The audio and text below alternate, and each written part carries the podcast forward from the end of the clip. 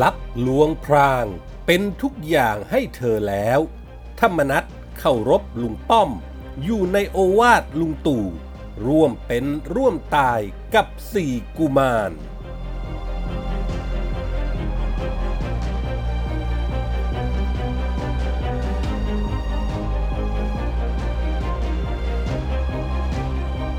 สวัสดีครับ อต้อนรับทุกท่านเข้าสู่ NGR Podcast ครับ ผมเกษตรชนะเสรีชัย รับหน้าที่ดำเนินรายการครับ วันนี้ผมมีคอลัมน์ข่าวปนคนคนปนข่าว ประจำวันพุธที่ 3 มิถุนายน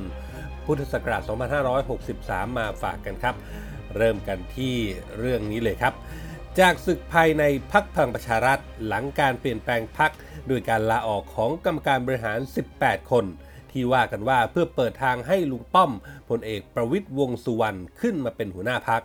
พร้อมกับหมากข้ามช็อตเข้าฮอสไปถึงการเปลี่ยนแปลงตัวบุคคลในตำแหน่งรัฐมนตรี หากลุงตู่จะปรับคอรมอนั้น งานนี้ครับ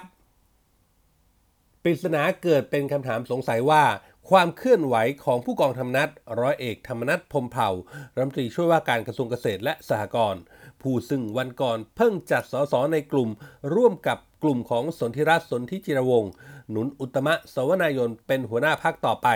วัดกำลังกับฝ่ายที่ต้องการการเปลี่ยนแปลงพัก แต่วันต่อมากลับปรากฏชื่อธรรมนัฐเป็นหนึ่งใน 18 กรรมการบริหารพักที่ลาออก คล้ายกับพลิกข้างสลับขั้วโดยพลัน เล่นเอางงไปตามๆกัน ระหว่างที่ยังงงๆช่วงค่ำของเมื่อวันก่อนก็ปรากฏ กระแสข่าวว่าธรรมนัฐจะแถลงเรื่องของการลาออกจากกรรมการบริหารพักของตัวเอง ฟังว่าสุดท้ายก็ไม่ได้แถลง แว่วๆว่าได้รับการขอร้องจากผู้ใหญ่ที่ธรรมนัฐเกรงใจปริศนาการลาออกและย้ายฝั่งของธรรมนัฐจึงเป็นที่คาดเดากันไปต่างๆ นานา จนเมื่อมีการไล่เรียงชื่อกรรมการบริหารพรรคที่ลาออก เช็คว่าใครเป็นใคร อยู่ฝ่ายไหนอย่างไร เพื่อจะหาคำตอบว่าธรรมนัฐคิดยังไงกันแน่ เมื่อเช็คจากรายชื่อกรรมการบริหารพรรค18 คน พบว่ายังมีกรรมการบริหารพรรค2คนก็คือ นิพันธ์สิริธรและสุพลฟองงาม พยายามที่จะไม่เข้ามาอยู่กลางวงศึกครั้งนี้ แต่สุดท้ายก็มีรายชื่อออกมาจนได้ ว่ากันว่าในส่วนของนิพันธ์นั้น เมื่อโดนผู้มากบารมีจี้ให้เซ็นชื่อก็ขัดไม่ได้ต้องเซ็น แต่ขอให้พลเอกสุชาติหนองบัวคนสนิทของลุงตู่เป็นผู้เก็บรายชื่อเอาไว้ เมื่อข่าวสารเป็นเข้าสุกแม้แต่นิพันธ์เองก็ยังงงว่าเอกสารตัวเองไปตกอยู่ในมือของอีกฝั่งได้อย่างไร และเมื่อเช็คย้อนกลับไป จึงได้ข่าวว่าธรรมนัตนั่นเองที่เป็นคนรับปากพลเอกสุชาติคนสนิทลุงตู่ว่า ตนเอง จะเอาเอกสารไปดูแล เพื่อไม่ให้ผู้ใหญ่ต้องหมางใจกัน เพราะตนมีภูมิคุ้มกันสูง ถ้าเช่นนั้น การที่เอกสารของนิพันธ์ไปอยู่กับอีกฝั่งได้นั้น ย่อมหมายถึงว่าธรรมนัตถูกบีบจนตัวเองไม่มีทางเลือก ซึ่งนั่นก็น่าเห็นใจครับ เพราะหลังจากที่ยึดอำนาจพรรคครั้งแรกไม่สำเร็จ กลุ่มสสและรัฐมนตรีวานาบี ก็ยุยงลุงใหญ่ผู้มากบารมี ให้เรียกกรรมการบริหารพรรคทุกคนเซ็นใบลาออกที่บ้านแบบเดียวๆรายคน แม้ธรรมนัตจะมีกำลังเยอะในมือ แต่ก็ไม่สามารถปฏิเสธการเรียกตัวไปเป่ากระหม่อมของผู้มากบารมีได้ ซึ่งต่างจากสีกุมารที่สามารถแข็งข้อได้ เพราะเป็นคนของสมคิดอย่างเต็มตัว คาดว่าคงจะมีการเคลียร์ใจ รับประกันตำแหน่งของธรรมนัตที่เคยมีข่าวว่า ถูกผู้มากบารมีกระซิบข้างหูให้สละตำแหน่ง จากผลพวงของการอภิปรายไม่ไว้วางใจครั้งที่แล้ว ส่วนกรณีของสุพล แรกเริ่มมีข่าวว่าไม่เอาด้วยกับแนวทางนี้อย่างชัดเจนนั้น แต่เมื่อโดนเรียกตัวไป โดยที่เจ้าตัวก็มิอาจปฏิเสธได้ ก็คงเป็นผู้ครองที่อาสาพาไปเป็นเพื่อนให้อุ่นใจ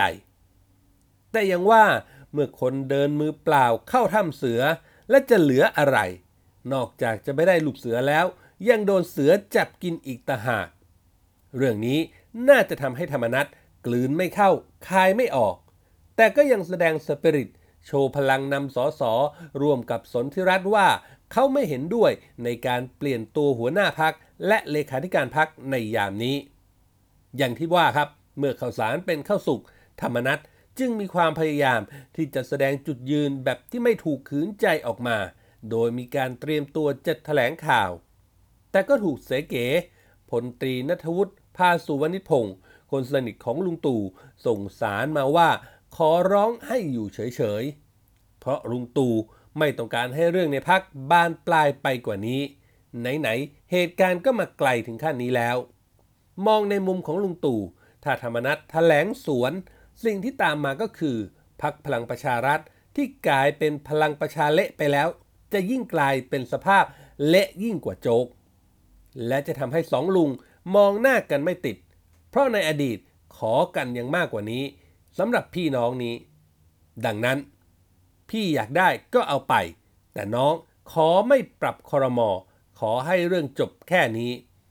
จึงเป็นใจความเดียวกับที่ผู้กองออกมาให้สัมภาษณ์ว่าเซ็นเพราะจะได้ยุติปัญหาภายในพัก และขอให้ทุกคน ตั้งใจทำงานสู้วิกฤตกันต่อไป โทนเดียวกับที่ลุงตู่ย้ำในการให้สัมภาษณ์เป๊ะเลย สรุปว่า เป็นทั้งเด็กที่เคารพลุงป้อม เชื่อฟังลุงตู่ และทำเต็มที่ให้กับสหายร่วมรบอย่างสี่กุมาร แต่จะถูกใจหรือไม่ถูกใจใครขนาดไหนนั้น หรือแม้ใครจะคิดอย่างไร อันนี้เป็นเรื่องของนานาจิตตัง เรื่องของธรรมนัต ก็เอวังด้วยประการละชนีครับ